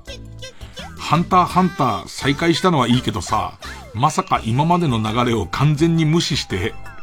全裸になってごぼうでしばき合い編が始まるとはね。でもさすが富樫先生、面白いだって。まあ面白きゃいい。面白きゃいいけどね。最近全然さ、サンデーのメジャーセカンド全然やってない。で、いつもあの、救済してますのとこにはメジャーセカンド救済です。もう相当やってないよね。で、もう相当やってないじゃんって言うけど、この番組のコーナーでもそんなのいっぱいあるけどね。ねえ人のこと言えねえじゃんっていう。えーい、いつまでも耐えることなく友達でいようコーナーなんか全然やってねえじゃん。まあまあ、いろんな事情があるんだろうな。おそらく先生にもな。えーえー、ペンネームソフィーと双子の姉妹。は、パリでローマの休日の真似をして、秋竹城にフィストファックしたら。いや、違う違う。真実の口じゃないよ、あそこは。手が抜けずだ。コーン油を塗って無事脱出のさ、コーンだけだよ。コーン油のコーンだけでベジタブルつってるからね。なんだよ、そのパリ、竹城とパリ行ったのねえ ローマの休休日の真似をして、秋竹城にフィストファックしたらって文脈がもうおかしいからね。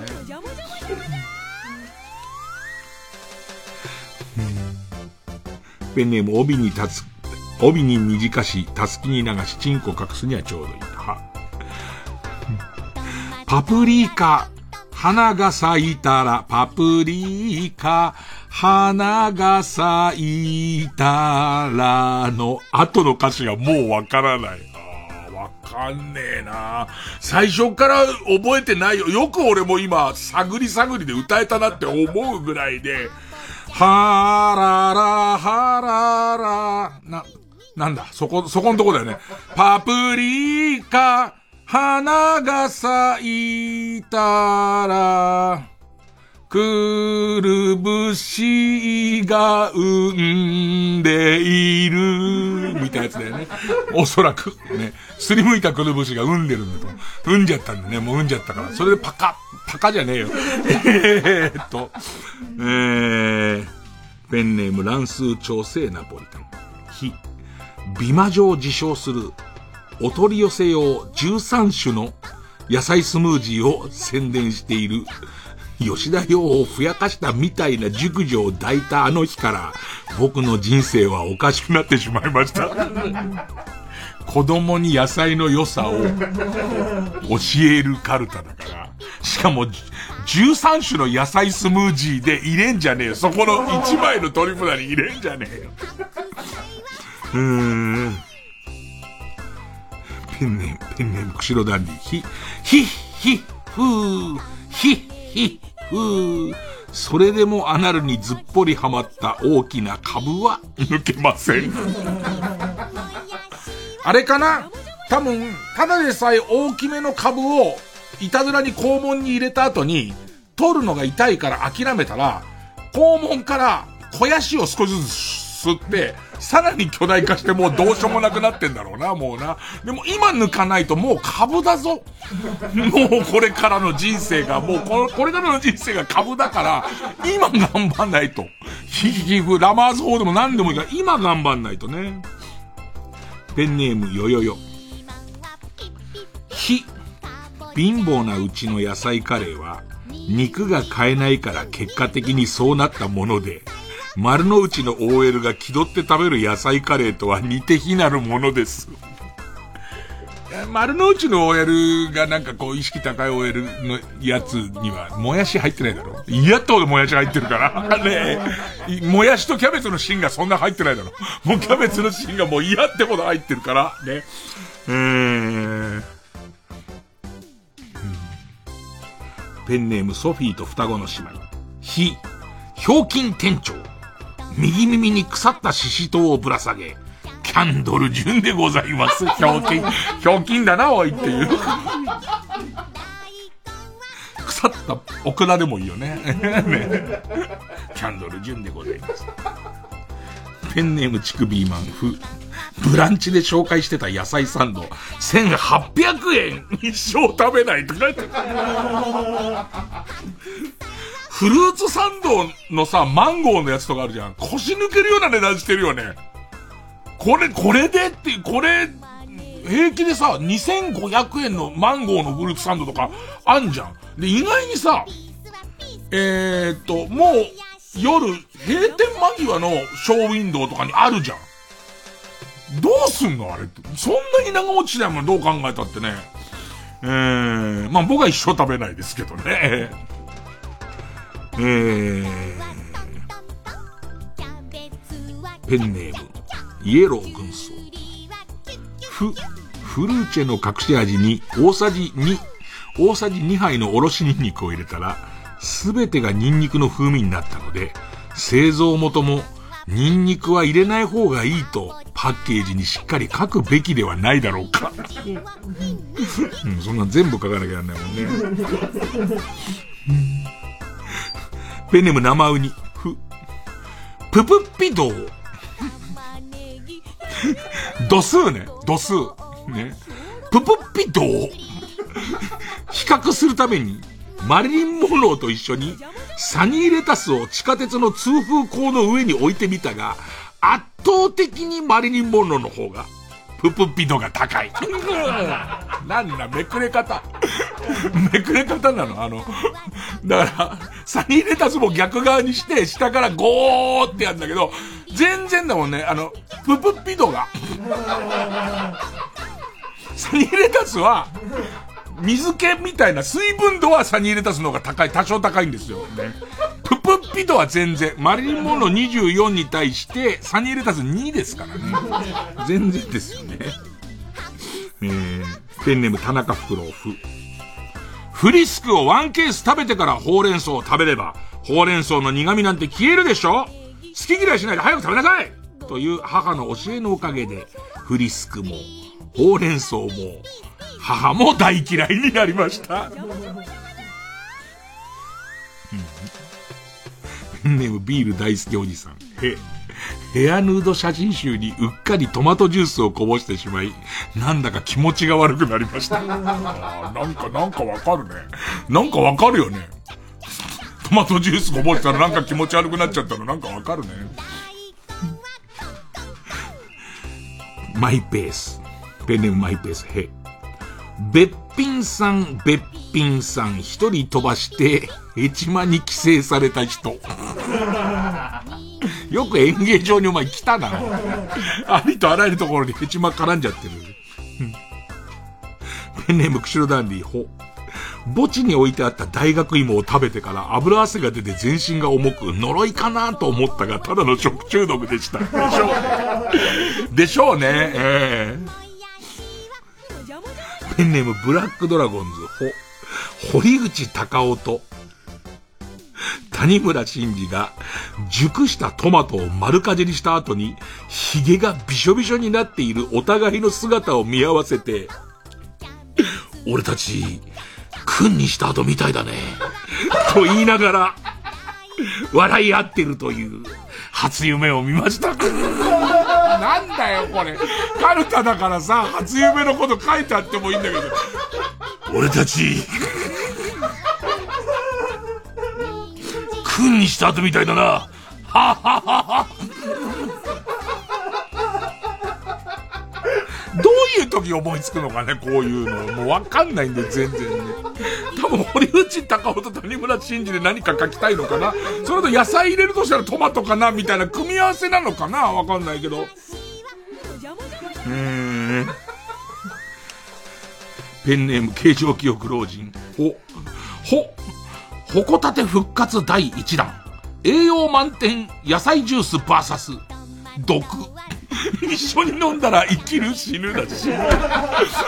死ぬよ、それは多分。おそらく死ぬよ。消し合わねえから別にそれは。うーん、そんなところですかね。堀内隆夫と谷村新司がトマトを丸かじりした後、もう熟々のトマトですから、ブシャって食った時に、まあ、髭につくんでしょうね。それを見てお互い、仲いいね、二人ともね。さあ、えー対するはこちら。令和新マナーカルタ。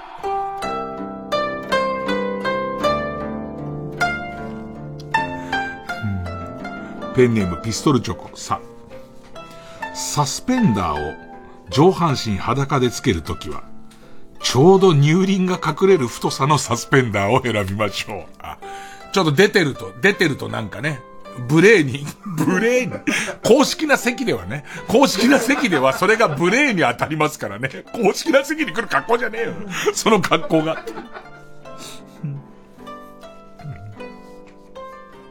ペンネーム、無職継続中。さ、サンプル画像で3回抜いたら、その AV は買いましょう。ああ、そんなに好きならね、そんなに好きならやっぱり買ってくれってことですよね。ペンネーム、たかしオブ・チャーマン。さ、サザンオールスターズの勝手にシンドバッドを上司が歌ったら、そうか。上司と若手がカラオケに行くことも減ってるから、より、こう世代間で知らない歌とか増えてきちゃうから、そのちゃんとマナー教室で、上司がこういう歌を歌った時にはこう、みたいな覚えなきゃいけない。えー勝手にシンドバッドを上司が歌ったら、今何時？今何時？と言った瞬間に、チラッと腕時計に目をやってから、そうね、大体ねと言い、リアリティを持たせることにしましょう。チラッとで、そうね、大体ねだから、本当にちょっと遠目に見る、目をしばつかせながら見る感じをしてからの、そうね、大体ねを全力でやることで、今あなたの、あの、今何時をすごい、えー、盛り上げてますよ、なんつって。でいて、えっと、2回目聞かれた時は見ないで、まだ早いを言って、えー、まだ早い、え今何時そうで、だいたいね、今何時、あ、ちょっと待っててだ。ちょっと待っててだから、他の人にお酌したりとかするふりしながらもう一回こっちも向いて、ちょっと待ってて、でいて、結局最後見ないで、まだ早いを言うみたいな。めんどくせ。北あかりの目覚め。さ、サラダバーでは、あなたがどんなにキクラゲが好きでも、他のお客さんのことも考えて、1から2ビラビラ程度は残しておきましょう。単位、キクラゲの単位、正確な単位はビラビラ。3ビラビラって、え、すげえ、1個の中華丼に3ビラビラ入ってるっていう言い方でいいの？言葉遣いも俺あんま知らないから、同じ一切れ二切れって言うと思ったら、一ビラビラは残し、全部根こそぎ取るもんじゃない。マナー、それがマナー、サラダバーは取り放題ですけれどもっていうね、その放題を、その制限するのもあなたの思いやりなんですよって一。ビラビラ程度は残しましょうっていう。それで、なんですよ。ええな、な遠慮の塊みたいな1ビラビラがずっとあって、だお店側もその1ビラビラしかねえなと思ったら新しいキクラゲを、ね、もうワンサカビラビラを持って、持ってこなきゃ、山盛りビラビラ持ってこなきゃダメですね。えー、ペンネーム、かば焼き三代、し、うわぁ、上司の名前は予測変換を使わずに一文字ずつ丁寧に入力しましょうだって。言いそう。言いそう。ね。で、このことが、なんかその、えっと、例えば兄弟の人の予測変換で、え例えば何、銀次郎と、銀座風呂みたいのを間違えないようにするみたいなことなのかな？ペンネームブラックドラゴンズ。し、新婚さんへご祝儀袋を買うときは、割り切れないようにセブンイレブンで買いましょう。7も11も割り切れないから。セブンイレブンね。うわ、なんか本当に言う人いそうで、本当に言う人いそうで気持ち悪い。えー、ペンネーム爽やか木魚。上司に、 PayPay でおごってもらうときは、決済時の PayPay の合成音声が周囲に聞こえないほど、全員でタイミングよく合わせて大きな声で、 PayPay と声を出すことやんなくていい。恥ずかしいからやんなくていい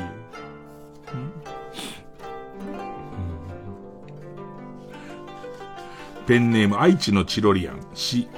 CM をスキップできるまで〇〇秒の表示が出た際は、早く動画が見たい気持ちを抑え、心の底から楽しい様子で秒数を大声でカウントダウンしましょう。5、4っていうのをやりましょうっていう。うん、ペンネームつくばたぬき。車上荒らしをする際は、来た時よりも美しくを心がけ、吸い殻なども同時に持ち帰るといいでしょう。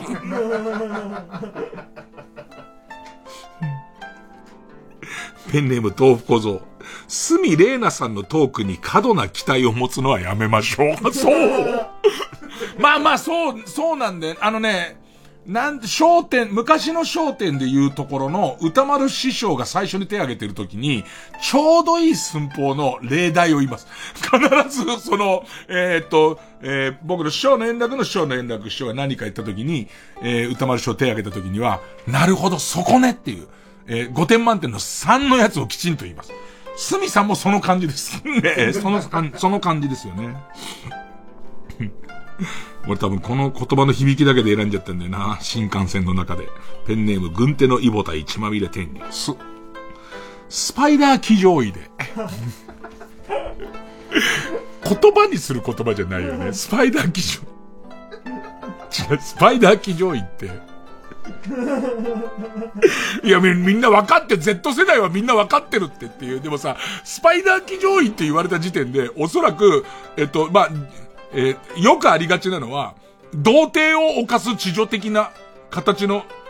パターンで、あの、キャッチャーが座るみたいな形で、あのー、一方的に腰を上下させる、あれがスパイダー騎乗位だと思いますね。スパイダー騎乗位で乳首を攻められてる時はって、その時に両乳首をギューってつまみながら、やってるあれが、あの、くもじいと、くもじいじゃねえよ。ジブリに謝れ。ね。それが多分スパイダー騎乗位だと思いますよ。ね。えー、スパイダー騎乗位で乳首を責められている時は、頑張っている女性のためにも必ず情けない声を出すこと。そうなんですよ。そうなんです。そのね、S、その、S っ気のある人と M っ気のある人の戦いは、そういうことです。合うんです。その辺の合うん、合うんです。基本的には。ね。もしくは和音です。ね。もう違うじゃん。電子マネーじゃん。もう和音になっちゃうと。えー。うん。ペンネーム、極東ベイクライト。スキヤラジオのハガキ職人を。スキヤで流れてるやつ知ってる。スキヤで流れてるラジオ。俺、復帰第一作、スキヤラジオしようかな。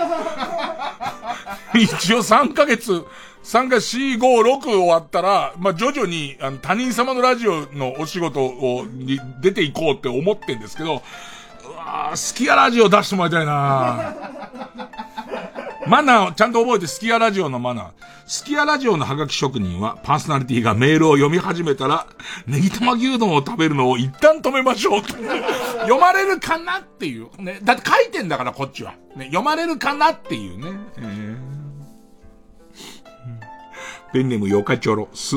スタバのアーモンドミルクバナナ、バナナ、んバナナ、ナバナナ、フラペチーノウィズキャラメルソースを注文するときは、店員が、じれても、照れずにゆっくりと堂々と正確に言い切る。もう俺無理だな、なんか、もう未だにあの、ベンディとかグランでも言えないから、指さしちゃったりする。これぐらいのとか、これで、おっきい、一番大きいのって言っちゃうもん。アーモンドミルクバナ、これどこで切るの？バナナナバナナなの？アーモンドミルクバナナな、な、バナナフラペチーノウィズキャラメル、なんか、こう、モカチョコチップなんとかみたいな無理だもん、俺。あ、もう冷たいコーヒーでって。冷たいコーヒーの一番でっかいやつでっていう。今日、今日のやつでなんつって。ね。えー、ペンネーム鍋定食。鈴木福くんにはやってもいいが、芦田愛菜ちゃんの前で丸々モリモリしてはいけない。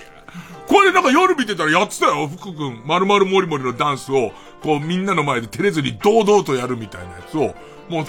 多分決意が固まったと思うんですよ。チンゲが生えてからの俺はこういうのを受け入れていくっていう感じの、ね、えー、ペンネームピストルチョコ。せ、世界の山ちゃんを食べたてで、時と網のメガネのレンズを触らない。誰のもだよ。誰のも、ね。どの手羽先も、ね。うーん。ペンネームロボピッチャー。せ、セルフフェラができるようになりたいがために、ヨガを習うのは鶴太郎さんに失礼なのでやめましょう。豆腐小僧、そう。葬儀会場にスケボーで行くのはやめましょう。葬儀、なんかさ、昔は、お坊さんがスクーター乗ってんのってなんか、なんか違う。俺、お坊さんがスクーター乗ってくるのなんとなく俺の中でね、あんまいなかったスクーターブームっていうのは、俺の高校生ぐらいの時に来るの。でいて、もうありとあらゆる人がスクーター乗るようになるんだけど、その初期にこうお坊さんがスクーターで来るのなん、なんかなってすげえ思ってて。だけど、あ中にさ、うちの近くのお寺の若いお坊さんがベスパ乗ってくるのね。それは違うだろうと思った。そのベスパは違うだろうと思う。なんでシャレっ気出しちゃってんだよ、みたいな。ね。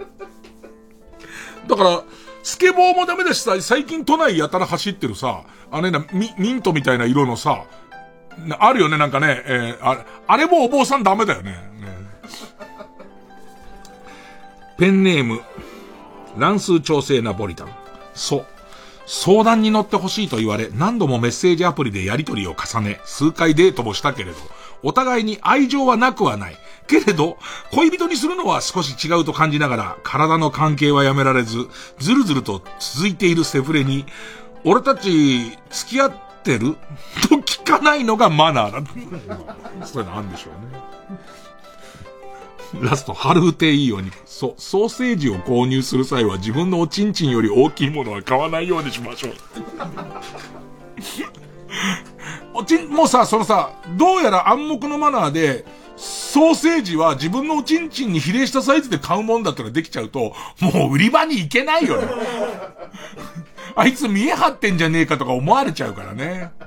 さあ、ということで。えー、投票いきますかね。えー、リスナー投票です。勝ち残るカルタを決めます。勝ったと思う方のカルタがベジタブルカルタならメールの件名にカタカナでベジタブル。えー、勝ったと思うのが例は新マナーカルタならばメールの件名にカタカナでマナーと書いてください。で、メールの本文には住所、氏名、年齢、電話番号を書いてこれからかかる曲の間に送ってください。投票は1人1回で抽選で3名様にバカ力カードをプレゼントします。メールアドレスは baka.tbs.co.jp baka.tbs.co.jp です。えー、曲、ウーアーで微熱、えー、受付開始。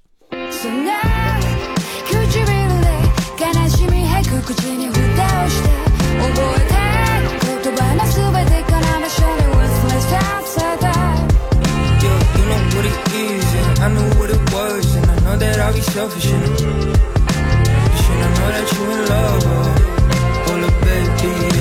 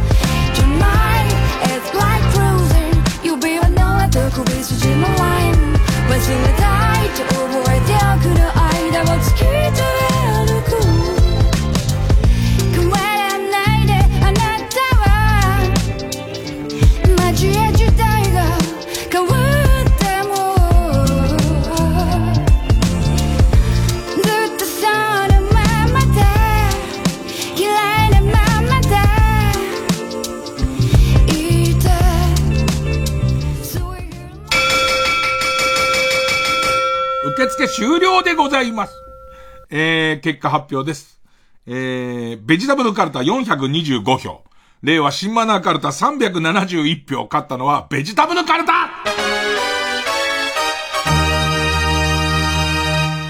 まあ、堀内隆夫、谷村新司と、あとププピドゥあたりもね、相当ちょっと良かったですよね。えー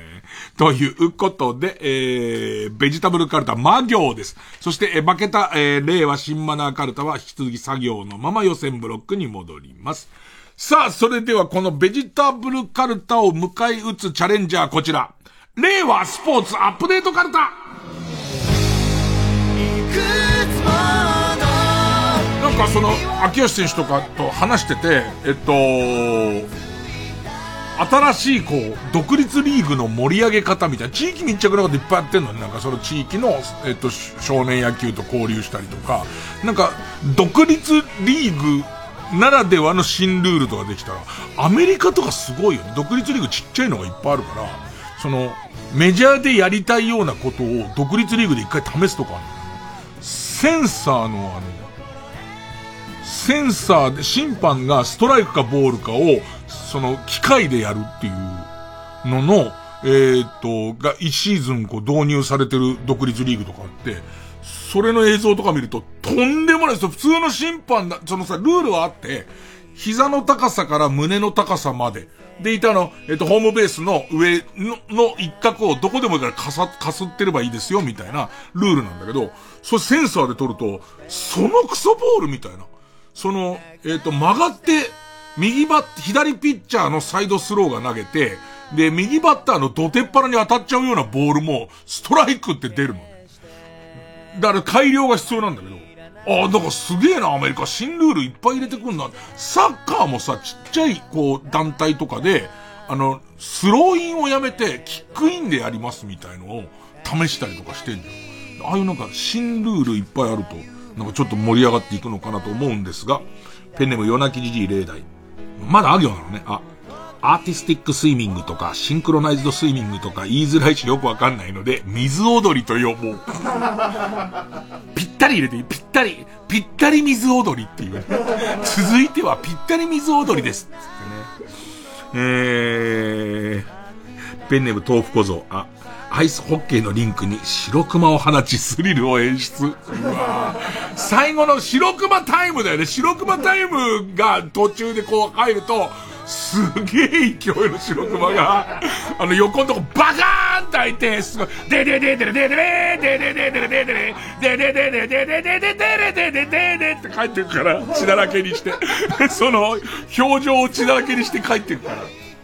その間点取ってんじゃねえよ、つって。ね。えー、ということで次回は、ベジタブルカルタ魔行対令和スポーツアップデートカルタあ行の対戦です。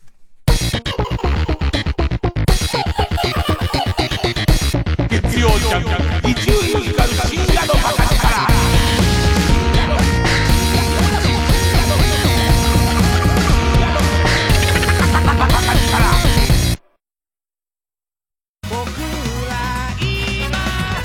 藤巻亮太がオーガナイズする野外音楽フェス今年も開催決定。出演は奥田民生岸谷香織竹原ピストル真心ブラザーズサリュー小山田宗平 and more TBS ラジオ公演マウント藤巻2022は新型コロナウイルス感染症対策を講じて10月1日土曜日2日日曜日山梨県山中湖交流プラザキララで開催。チケット情報など詳しくは TBS ラジオホームページのイベント情報またはサンライズプロモーション東京0570-003337 0570-003337まで。藤巻亮太です。富士山を望む山中湖畔の会場で皆さんと音楽で一つになれる瞬間が今から楽しみです。ぜひ会場でお会いしましょう。ここでジュンスカイウォーカーズのブランニューワールドをお聴きください。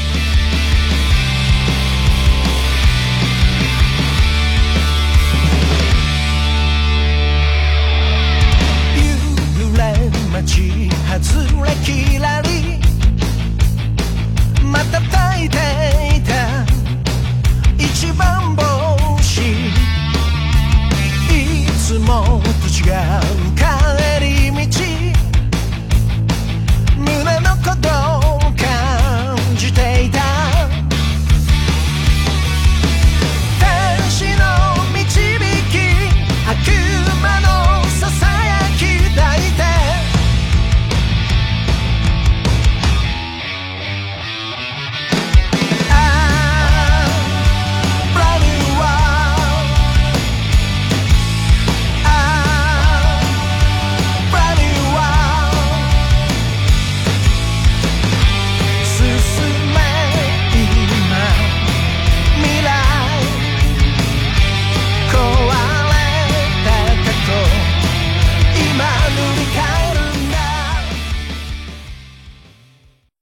TBS ラジオ公演ミュージカル「流浪に剣心京都編」特別協賛くら寿司日村剣心役を演じます小池徹平です。大ヒット漫画「流浪に剣心」のミュージカル版。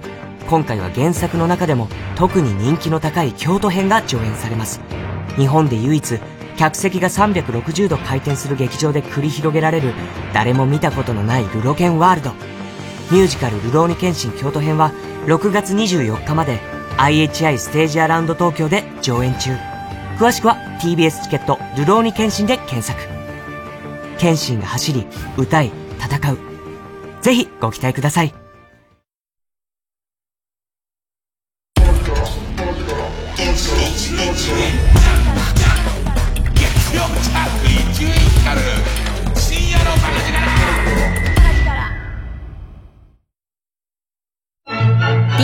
ラジオ公演コンサートイマジンが送る恒例のイマジン七夕コンサート。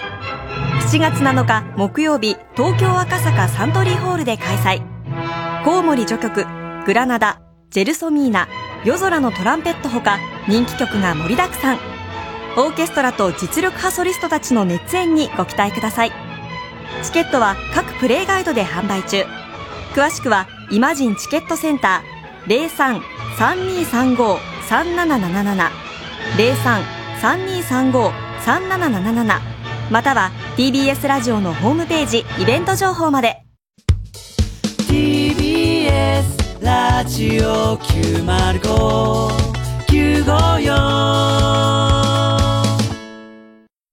毎週金曜夜12時からの「マイナビラフターナイト」では今注目の若手芸人を紹介していますゴジラとメカゴジラだ。バカ。ダブルパチンコ。マイナビラフターナイトは毎週金曜夜12時から。TBS ラジオジャンク。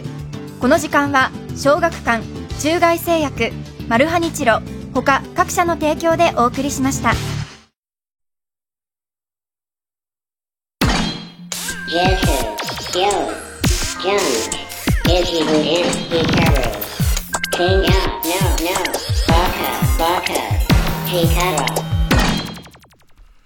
さあ、もうエンディング。ちょっと時間が許す限り偏見を読んでいきましょうかね。なんつってもこう、偏見をなくすためにね、やってるコーナーですから。そういう偏見を持っちゃいけませんよっていう例題を少しでも、えー出すことで、えーっと、みんなの心を豊かにしていこうというコーナーですからね。